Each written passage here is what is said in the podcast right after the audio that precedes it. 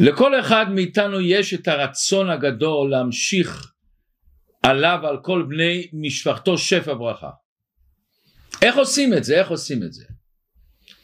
אחד הכללים החשובים והגדולים שהרבה דיבר עליו המון פעמים, הכלל הגדול תחשוב טוב יהיה טוב. מה זאת אומרת התחשוב טוב יהיה טוב? ואיך זה באמת פועל עלינו? ולא פעם לא פעמיים הרבי התלונן על כמה וכמה חסידים שהם לא מיישמים את הכלל הזה ומבקשים ברכות ולא מיישמים את הכלל הגדול הזה תחשוב טוב יהיה טוב. אז היום נלמד מפרשת השבוע את הכוח של מחשבה.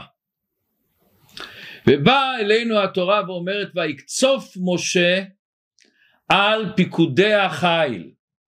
אמר רב נחמן אמר רבא ברבוע. אמר להם משה לישראל שמא חזרתם לקלקולכם הראשון? הרי הם הלכו להקריב קורבן. אמרו לו לא, לא נפקד ממנו איש, כולנו כשרים וישרים.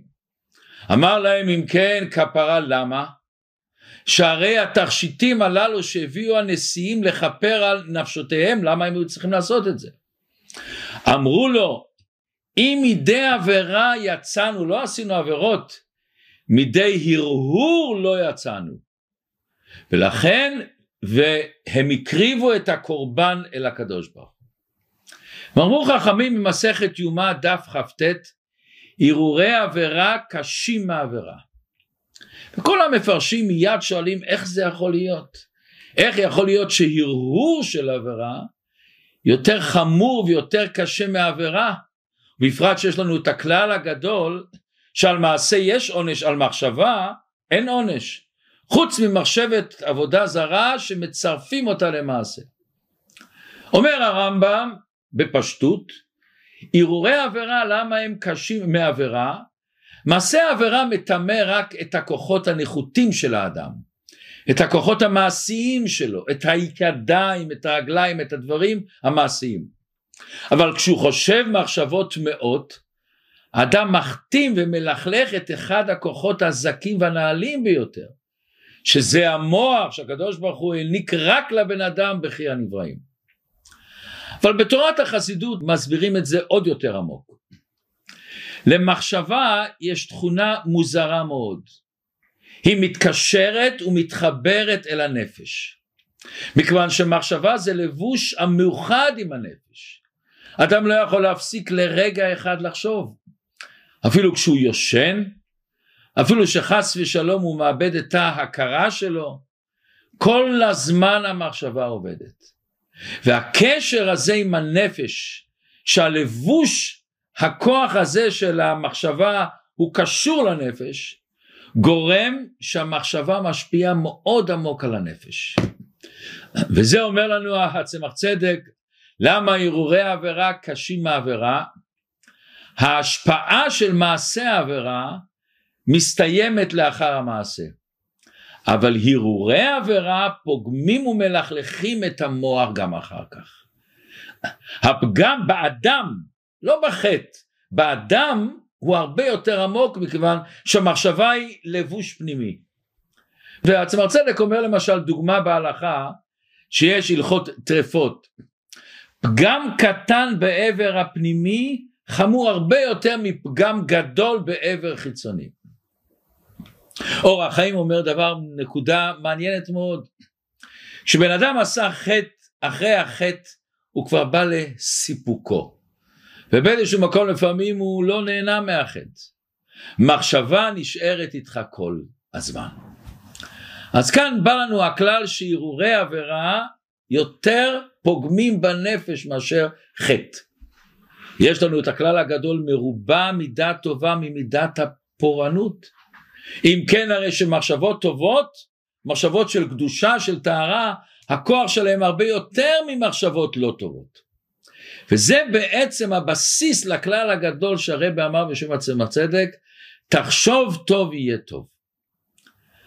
אבל יופי זה אמרה יפה אבל איך זה מסתדר מה המחשבה פועלת מחשבה משפיעה זה בסך הכל מחשבה אז בואו נקדים כאן למה יש לנו באמת?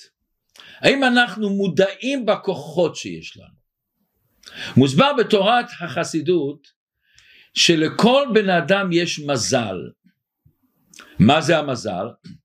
המזל בחסידות הוא שורש הנשמה שלמעלה מההתלבשות בגוף.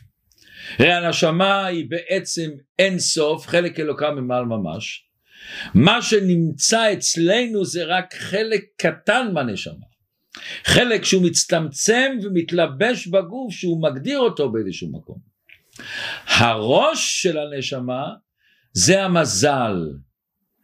מכיוון שהוא אחרי זה בעצם נוזל אלינו, אבל הוא בעצם במדרגה יותר גבוהה. ההשפעה שלו על הגוף היא לא באופן פנימי, זה באור מקיף, מכיוון שהנשמה היא בלי גבול, היא לא יכולה להתלבש בגוף. ועל ההשפעה הזאת של המזל אמרו חכמינו ז"ל, יש את הפסוק המפורסם, ואנשים אשר היו עימי לא ראו את המראה אבל חרדה גדולה נפלה עליהם. אומרת הגמרא למה הם נבהלו מה החרדה אף על גב דאי הוא לא חזי הם לא ראו מזלהו חזי. הם לא ראו את המראה האלוקי הוא לא חדר להם בפנימיות אבל המזל שלמעלה ראה הנשמה שלמעלה ראה וזה מסביר באופן נפלא בעל השם מה שלפעמים אנחנו פתאום בלי שום הכנה, בלי שום הבנה, מתעוררים, מרגישים כאילו כרוזים מן השמיים נכנסים לנו ללב, למוח שלנו ומקבלים איזו התעוררות. מאיפה באה ההתעוררות הזאת? פתאום פתאום. אומר הבעל שם טוב, זה התעוררות שמקבלים מהמזל של הנשמה. ולכן אומר הבעל שם טוב, נקראת מזל מהשם נוזל. השפע שלהם הוא נוזל טיפות טיפות שאתה לא יודע לפעמים מאיפה זה בא. כמו שלפעמים אנחנו יודעים שיש לנו נזילה של מים ולא יודעים מאיפה זה בא. מאיפה זה מגיע?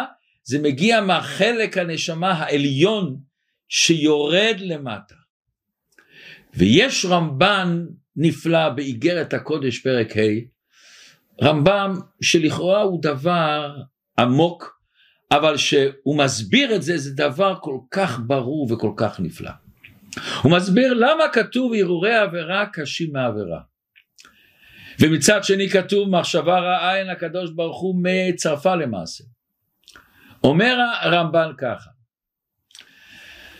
אנחנו יודעים שמים שנוזלים מאיזה מקום למטה הם יכולים לרדת למטה מטה אבל יש לנו את החוק הגדול, חוק הכלים השלובים.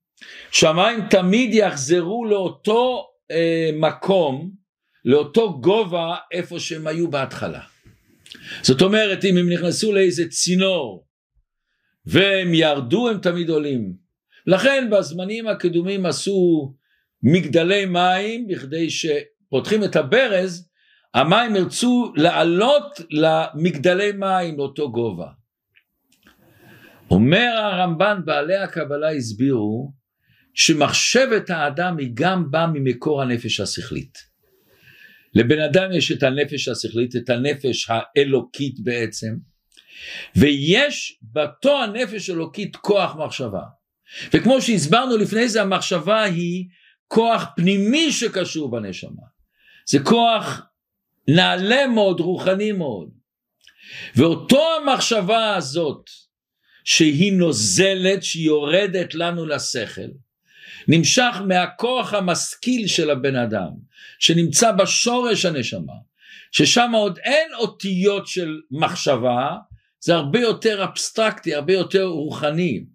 כשאנחנו מתחילים לחשוב, באים לנו המחשבות, מאיפה מגיע לי פתאום מחשבות? השכל, השכל שלנו, הראש שלנו, בסך הכל שוקל קילו נקודה שלוש, קילו נקודה ארבע. האור שלנו שוקל הרבה יותר. המוח שלנו משתמש ב-20 אחוז מהחמצן שבן אדם מקבל. המוח שלנו יש בו 100 מיליארד נירונים, דרכים שבהם עובר המידע במוח של בן אדם. זה יותר גדול ממספר הכוכבים בגלקסיה. במהירות שיכולה להגיע ל-430 קילומטר לשעה. המחשבה זה הכוח הכי פנימי של בן אדם. המחשבה נמצאת אצל אדם כל הזמן, כל רגע, והמחשבה הזאת שורשה הוא למעלה. ולפני שהוא יורד למטה זה דבר מאוד רוחני, מאוד נעלה. אבל כשהוא יורד למטה, כמו מים שיורדים למטה, ונהיה מחשבה בפועל, אני יכול אפילו למדוד את זה במכשירים פיזיים. יש בזה כבר איזה מציאות מסוימת. בא הרמב"ן ואומר, נפלא, כשבן אדם חושב מחשבות חיוביות פה למטה, מכיוון שהמחשבה היא קשורה לנשמה שלנו, לחיה שלנו, למדרגות הגבוהות של הנשמה, היא קשורה למעלה, משם היא באה אמרנו, אז ברגע שאני חושב מחשבה חיובית פה, זה מעורר שם אור, זה מעורר שם התגלות. ומאותו המקום הנעלה הזאת שהיא המחשבה הטובה החיובית שלנו פה, התעלתה למעלה, היא ממשיכה שפע. היא פותחת את הצינורות. כמו שמים, אותו דבר שנשפכים מלמעלה למטה, ומלמטה למעלה הם עולים בחזרה, מכיוון שהם תמיד רוצים לחזור למקור שלהם, לשורש שלהם, אותו החוק שיש במים. וזה מה שכתוב מזלו של אדם גובר. כשאנחנו חושבים על הכוח הטוב, אנחנו חושבים על המתנות שכל אחד קיבל, על העשר כוחות שלו, על הנשמה האלוקית שלו, על הזכות שהוא שליח של הקדוש ברוך הוא. נפתח לנו צינור מלמעלה. נפתח לנו מהמזל שלנו, הדלת שהייתה סגורה היא פתאום נפתחה, ויורד מטה מטה כוחות בגוף שלנו. הפלא ופלא, נפלא. מכיוון שבעצם זה קשור אחד בשני. אז כל אחד מאיתנו ברגע שאנחנו נחשוב שאנחנו חלק אלוקה ממעלה ממש, ויש לנו את הכוחות, ולא נשמע לקולות האלה של היצר רע שאומרים לנו, אתה לא שווה שום דבר, אין לך ערך. תפסיק, זה לא בשבילך, אתה לא מסוגל לזה, אתה לא יכול את זה. אתה מושחת בעצם, וכל אחד מכיר את החסרונות שיש לו. אבל אם בן אדם מתחזק ואומר לא, אני במהות טוב, האלוקים עשה את האדם ישר, והמה חישבו מחשבות. היצרה מכניס לנו מחשבות שליליות. זה פותח לנו את הצינורות למעלה. זה פותח לנו את השפע למעלה. אותו דבר בזיווגים בין איש לאישה. כאשר אנחנו רוצים לשנות את השני, ואנחנו יודעים מי לא רוצה לשנות, האיש רוצה לשנות את האישה, האישה רוצה לשנות את האיש, אבל כאשר האיש יראה את הדברים הטובים שיש באישה, שהוא יסתכל עליה במבט חיובי, זה לא שהוא לא יודע שיש חסרונות, אבל כמו שאנחנו אומרים, מה המהות שלה? יש פעם מישהו אמר, הזברה, היא לבן עם פסים שחורים או שחור עם פסים לבנים. אנחנו, כל יהודי הוא בעצם לבן, יש נקודות שחורות.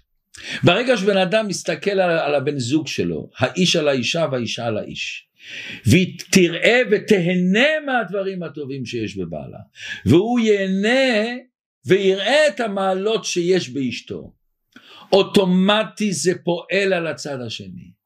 זה כמו המגנט הזה שפותח את השפע מלמעלה. שפותח את האור האלוקי מלמעלה. זה מגלה מבחינת הנשמה את הכוחות הטובים שיש, את החלקים הטובים שיש בבן אדם, את היופי שבנשמה, את האוצר שיש בנשמה, והוא מגלה את החלק הזה שיורד למטה למטה. אבל חס ושלום ברגע שאנחנו חושבים מחשבות שליליות, אנחנו סוגרים את הצינור, סוגרים את הדלת, בונים חומות על ידי המחשבות השליליות. ורק כשנפתח את הדלת נעזור לגלות את האור הזה. פעם אחת הרב יצא מהתפילה ובא לרב ילד מתוק ואומר לרב הרב בזמן קריאת התורה ילדים היו בחוץ ושיחקו עם ציפורים. הוא בעצם רצה ל... כביכול להלשין, היו ילדים שלא הקשיבו לקריאת התורה. מה הרב עונה לו? לך תגיד לילדים האלה שיקשיבו למה שהציפורים מדברים. הציפורים הרי מדברים מה גדלו מעשיך השם. תלך ותגיד להם לפתוח את העיניים לראות את הגדלות של הקדוש ברוך הוא באותם ציפורים. תראו איזה רגישות. הוא בא לדבר דבר שלילי, והרבה אומר לו תהפוך את זה לדבר חיובי. בטוח שהרבה ראה אצל אנשים דברים לא שלמים.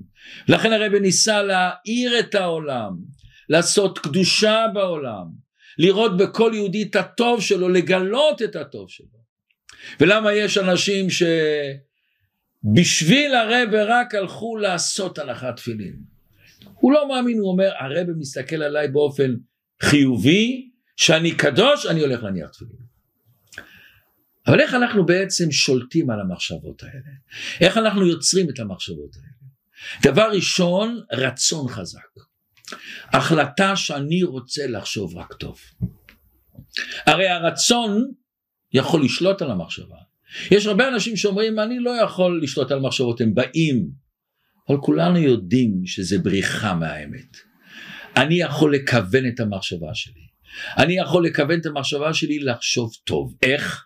הרי נכנסים לי מחשבות אחרות, ואיך אני יכול פתאום לזרוק אותם? רב אמר כמה פעמים, אתה לא יכול להילחם עם מחשבה. אתה לא יכול לזרוק את המחשבה. איך שמספרים שפעם אחת מישהו אמר לאיש אחד אומר לו, תגיד לי, כשאתה הולך לישון, הזקן שלך מתחת לשמיכה או מעל השמיכה?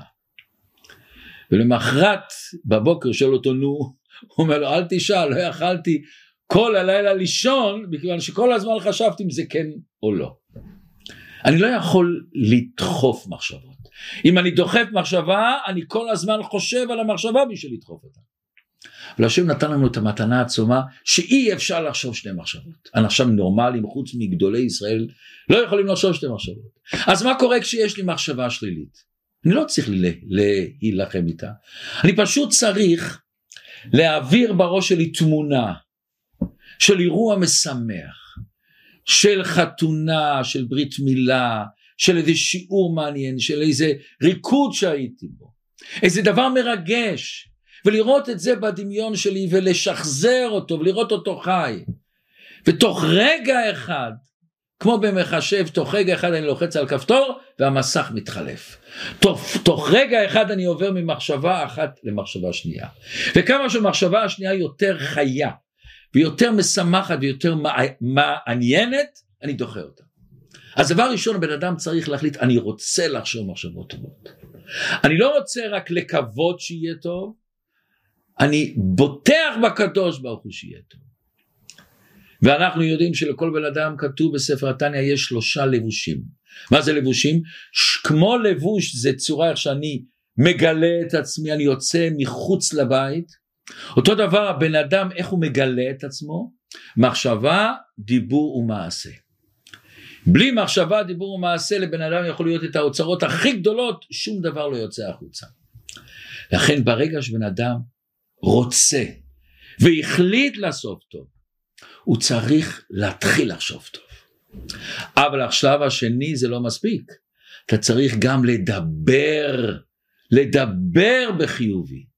כאשר אני מחליט לגלות את הכוחות שלי להיות אחר, אני צריך לראות את הטוב שבי, לחשוב על זה, להתבונן על זה, אבל אחר כך זה לא מספיק, לנסות לדבר דיבורים שמבטאים את המחשבות שלי, שמבטאים את הצורת מבט שלי, וזה לא רק הדיבור, זה גם הטון של הדיבור, זה גם שפת הגוף של הדיבור.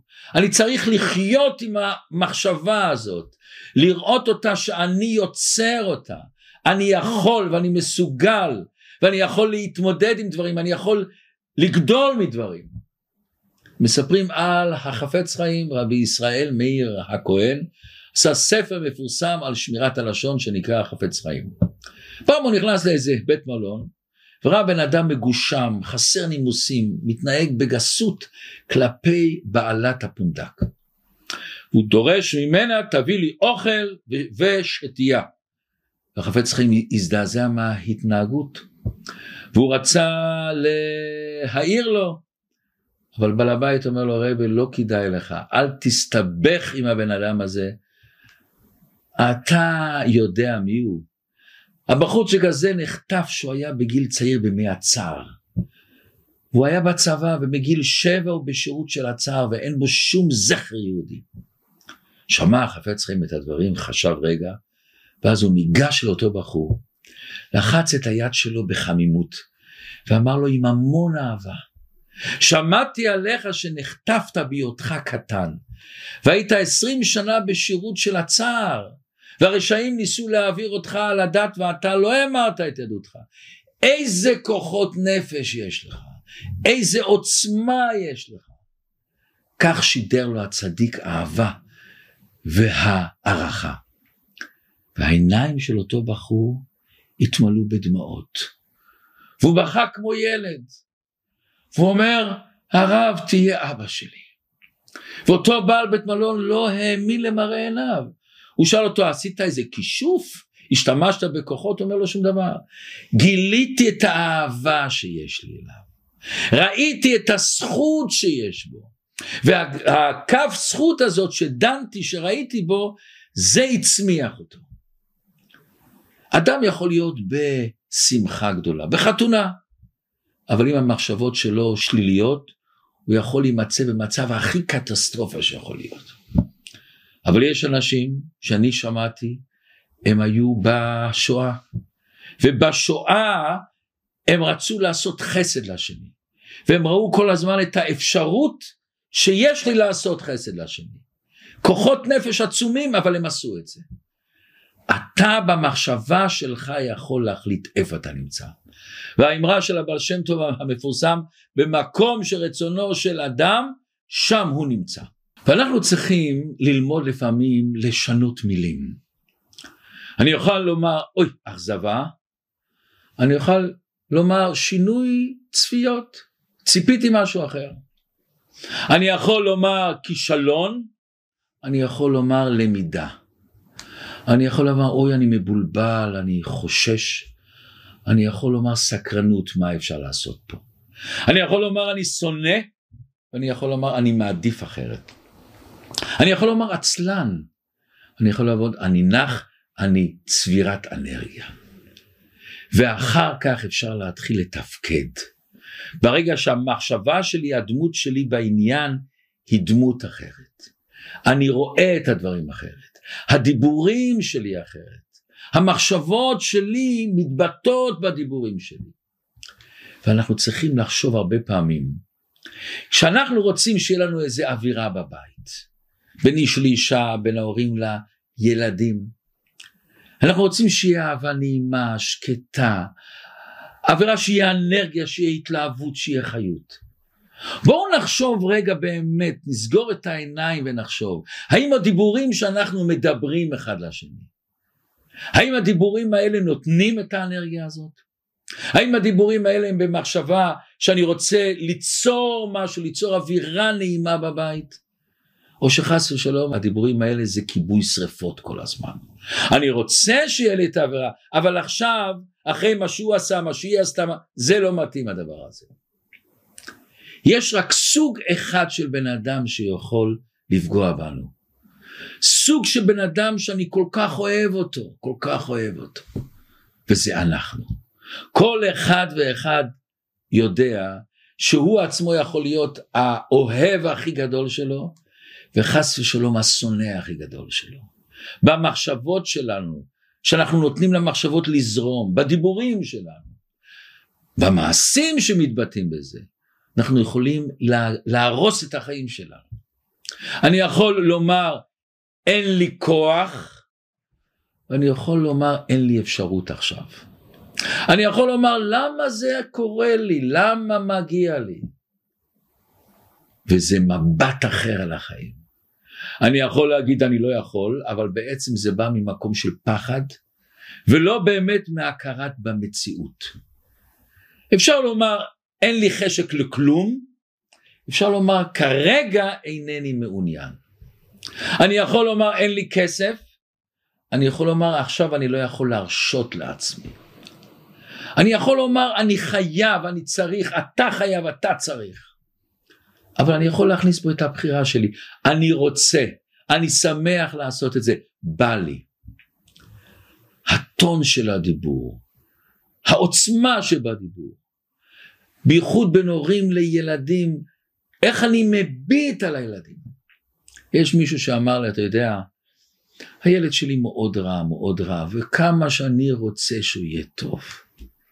הרסנו, הרסנו. אם אני בתוך תוכי מסתכל שהילד רע, ואני מצפה שהוא יעשה רע, ואני מאמין שהוא יעשה רע, ואני רוצה שהוא יהיה טוב, הוא יהיה בדיוק מה שאני מאמין בו, מכיוון שהוא ראי שלי, הוא הקופי שלי. היה לנו בדיוק השבוע, כבר סיפרתי נדמה לי שיש לנו ישיבה של קרוב למאה בחורים, כולם, רובם רובם ילדים של שלוחים מכל רחבי העולם, נדמה לי 28 מדינות. עשינו מבצע של לימוד uh, משניות ולימוד מאמרים וגמרא ולפנה, כל מיני דברים מעניינים, ועשינו הגרלה גדולה. זכו שמונה בחורים בהגרלות. ואתם יודעים שמאה בחורים מצפים, כל אחד שהוא יזכה, ו... והיה שם אחד שבא מארצות הברית, רב, והוא כל כך התרגש לראות שכל פעם שבחור הוציאו את הפתק שלו והוא זכה, איזה שמחה של כולם הייתה. איך שלקחו אותו על הכתפיים, איך שרקדו כולם. הוא אומר, וזה היה ספונטני כזה, אמיתי כזה. כמה הילדים האלה מאושרים. אין קינה, אין את כל המתח. כל אחד משתדל לעזור לשני, משתדל לעורר אצל השני את הטוב שיש בו. אבל אם אני חושב חלילה שהוא לא טוב, ואני רוצה שהוא יהיה טוב, הוא לא יצליח. אומר לנו הרבה, וזה מרגש לשמוע איך שהרבה דיבר לילדים. הרבה דיבר אליהם כמו שהם שם. כמו שהם קשורים לקדוש ברוך הוא, כמו שהם מאמינים בקדוש ברוך הוא, הוא דיבר עליהם בצורה שנראה לנו שהם הילדים הכי טובים בעולם. הוא דיבר לטוב שלהם, לאור שלהם, לקדושה שלהם. לפני כמה שנים הוציאו ספר שהיה לו הצלחה גדולה, שנקרא הסוד. והוא כותב שם באריכות שאיך שבן אדם חושב, המחשבה שלו פועלת להשיג את מה שהוא רוצה, מה שהוא חושב עליו. הוא מביא שם הרבה מקרים, אנחנו לא ניכנס היום לפרטים של הספר, לא הכל בדיוק מדויק, אבל אנחנו רוצים רק לדבר על הנקודה. הוא שם כביכול שהקדוש ברוך הוא הוא השליח של המחשבות שלנו. שאם אני חושב משהו שאני רוצה להשיג, הקדוש ברוך הוא יעשה שאני אשיג. וזה לא נכון. הפוך, המחשבות שלנו קשורים לקדוש ברוך הוא. והוא עושה כפי שאנחנו רוצים, אבל הוא פועל את העניין. למה? מכיוון שברגע שכמו שהסברנו אני חושב טוב, אני מקבל את השפע מהקדוש ברוך הוא, מאותו נשמה אלוקית, מאותו חלק אלוקה ממעל ממש. בריאת העולם אנחנו יודעים למה הקדוש ברוך הוא ברא את העולם, אחד הסיבות הוא טבע הטוב להיטיב לברואיו. השם רצה שני, שנרגיש טוב. וברגע שאני רואה את הטוב, אני מסתכל על הטוב שיש בי, אני מסתכל על הטוב שיש למשפחה שלי, לחברים שלי, לעולם מסביבי. אני בעצם מתקשר עם הרצון של הקדוש ברוך הוא. הוא רצה שנרגיש את הטוב. הוא רצה שנחפש את הטוב, גם שאם יש לנו הרבה סיבות לפעמים לא להרגיש טוב, אבל תסתכל על המיליון סיבות שיש לך להרגיש טוב. וזה שאני מתקשר ועושה את, את המחשבה החיובית הזאת, ואני באותו ליין של הקדוש ברוך הוא, באותו קו של הקדוש ברוך הוא, זה פועל את השפע בעולם, זה מוריד את השפע בעולם. ואם נחשוב טוב, זה יגלה לנו את הטוב שיש בנו. היה פעם זוג שנכנסו לרבה, נכנסו לרבה בשביל לבקש ברכה לנישואים. ובאמצע היחידות הבחורה אומרת לבחור שהם הולכים להתחתן, בבקשה תצא החוצה. הוא יוצא החוצה היה זמן, ואחרי כמה זמן היא, היא פותחת לו, מכניסה אותו, והרבן נתן להם ברכה. ברכה שיהיה להם שפע ברכה וילדים וכולי וכולי וכולי.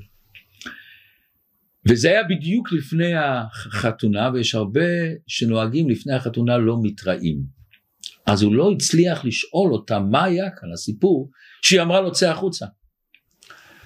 אחרי החתונה עשו את הנישואים ואז נכנסים לחדר איחוד. נו אנחנו כולנו מבינים השאלה הראשונה שהבחור שואל את הבחורה מה היה שם? מה שאלת רב? אז היא אומרת אני אספר לך. אתה בחור כזה זהב, כזה טוב, מידות טובות. ואני יודעת שאני עצבנית, אין לי סבלנות לדברים. כל דבר שלא הולך כמו שאני רוצה, אני מיד נדלקת, מתחממת, כועסת. זה נורא מפריע לי.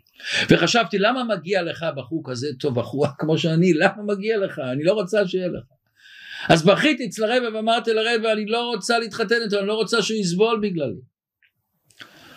אומר לה הרב לא, יש בך סבלנות, יש בך טוב, יש לך הרבה כוחות להעניק, את צריכה לגלות אותו. מה שאני מציע לך, תתחתני, ואז תלכי לעבוד בגן בילדים. יל, ילדים בריאים ופחות בריאים, וכשעובדים עם ילדים, אוטומטי מתחילים לגלות את הסבלנות שיש לנו, את הסובלנות שיש לנו. וכשיהיה לך את הכוח הזה בגילוי, אז אם ירצה השם יהיה לך ילדים. ולכן התחתנו. אוקיי, התחתנה ובאמת עבדה בגן, ובאמת עבדה על עצמה מאוד וגילתה המון סבלנות, המון סובלנות, והצליחה מאוד בחינוך. אבל אין להם ילדים. ואז הלכו לרופא, והרופא אמר, תדעי לך, יצמחו לי שערות מהכף היד אם יהיה לך ילדים. והיא נורא נבהלה, אבל היא המשיכה. היא זכה, הרבי הבטיח שיהיה לה ילדים. ואחרי כמה זמן, היא זכתה בהרבה ילדים שאני לא זוכר עכשיו כמה הרבה ילדים היא זכתה. לכל אחד יש את הטוב. אני צריך להאמין בזה. אני צריך לגלות את זה. מישהו אמר לי שהוא שוחח בארצות הברית עם בן אדם, יש כזה תחרות, הספיקר הכי גדול בעולם. זה ספיקר אחד כושי שהוא זכה בזה. אז הוא אומר, אני אגיד לכם מה שקרה, אני נולדתי למשפחה פשוטה מאוד. הייתי פרא אדם. זרקו אותי מהבית ספר. הלכתי לכזה מוסד של עוזרים לילדים שמסתובבים ברחובות. ואז אותו המנהל של אותו מוסד בא אליי ואומר לי, תשמע, אני מרגיש שיש בך משהו טוב, יש בך משהו נפלא, אני עוד לא יודע מה, אני רוצה לפענח את הסוד שלך. הוא אומר לי, וזה הדליק. וזה הדליק אותי, זה הדליק אותי. ואז הוא אומר לי, הוא, הוא שמע את הספיק של הבן אדם הזה מאוד יפה, ואז הוא פונה לכל האנשים ואומר, אנשים טובים, יש בכם משהו טוב, אני רואה את זה בעיניים. אני לא יודע מה, אבל בואו נגלה את זה, בואו נגלה את זה. וזה מה שהקדוש ברוך הוא אומר לנו, תגלו את הטוב. טבע טוב להיטיב, יש לכם טוב, השם נתן לכם טוב.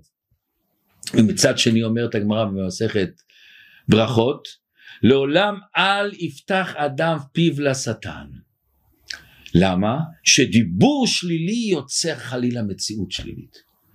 ובדיוק אה, שמעתי סיפור, אני לא זוכר באיפה זה היה, בית קברות בארץ הקודש, ששלושה אנשים עבדו ועשו את הבית קברות וסידרו אותו, וכשהוא נגמר עוד לא נקבר אף אחד.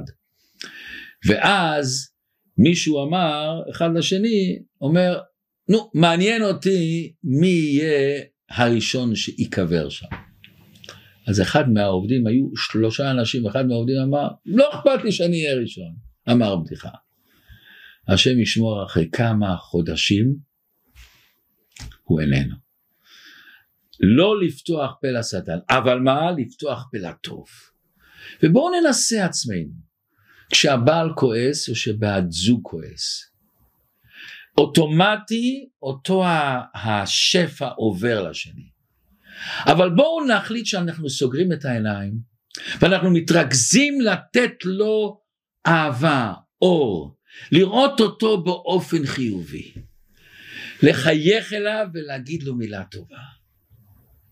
תראו פתאום שהוא משתנה. פתאום נראה איזה שינוי יש בבן אדם הזה. זה הכוח העצום שהרבא חזר ואמר עליו, טראח גוט וזין גוט.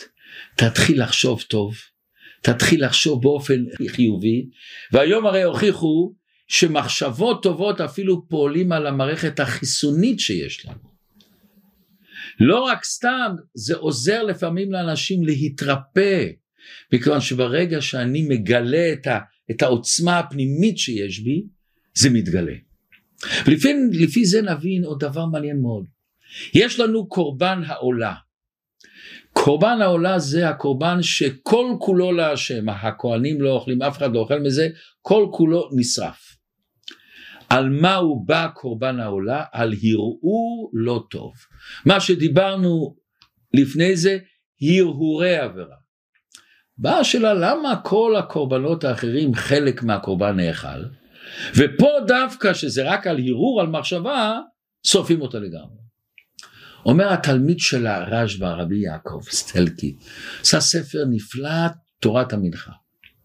הוא אומר, תיקון החטא נמדד לפי רמת החטא.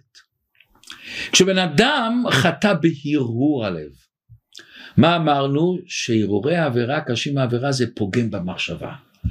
זה פוגם בשכל, ואמרנו שהמחשבה היא קשורה עם הנשמה, זה קשור עם דבר רוחני. זה יותר מחטא מעשי שנעשה רק באיברים הגשמיים של בן אדם. לכן הכפרה היא על הערעור היא רוחנית יותר. לכן העולה כולה נשרפת. מכיוון שזה מסמל שגם הדברים הכי פנימיים שלך נפגמו. שאר הקורבנות שזה רק על המעשה, לא, לא צריך להישרף לגמרי. אבל יש כאן עוד נקודה שהסבירו. שהקורבן, חלק ממנו נאכל, יש לי בהקרבת הקורבן גם איזה אינטרס אישי. איזה הנאה, איזה מחשבה שאני ארוויח מזה. בקורבן עולה כל כולו להשם, אין לי שום מחשבה קטנה של הנאה. כל המחשבה זה לשם שמיים, וכל ההקרבה זה לשם שמיים. לכן זה מתקן את החטא של מחשבה. הכפרה צריכה להיות על המחשבה הטהורה, לנקות את. ולכן נוכל להבין מה שאומרים חכמינו, הרהורי עבירה הם לא אומרים חמורים מעבירה, אלא קשים מעבירה. יש הבדל בין גזע קשה לגבעול רך. בגזע קשה, קשה להוציא אותו, לתלוש אותו. בגבעול רך, מאוד קל. החכמים לא מדברים כאן על עונש ולחומרה. הם אומרים זה קשה יותר. הפגם של מחשבה הוא יותר חודר בבן אדם.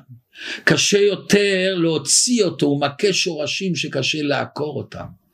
הוא, הוא גורם לנו להיסחב לעולמות שקשה מאוד להגיע אליהם, אבל קשה מאוד לצאת מהם גם כן.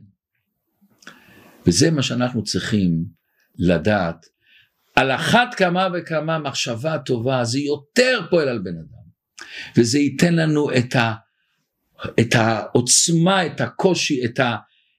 להיתקע בעולם הקדוש, בעולם הנפלא, בעולם של בעצם המחשבה של הקדוש ברוך הוא היה נתהווה הקדוש ברוך הוא להיות לו דירה בתחתונים, הוא רצה להיטיב לברואיו. ושנזכה בקרוב ממש לראות בעיני בשר את כל השפע והטוב, כשנתחיל טראח גוט וזין גוט, תחשוב טוב יהיה טוב.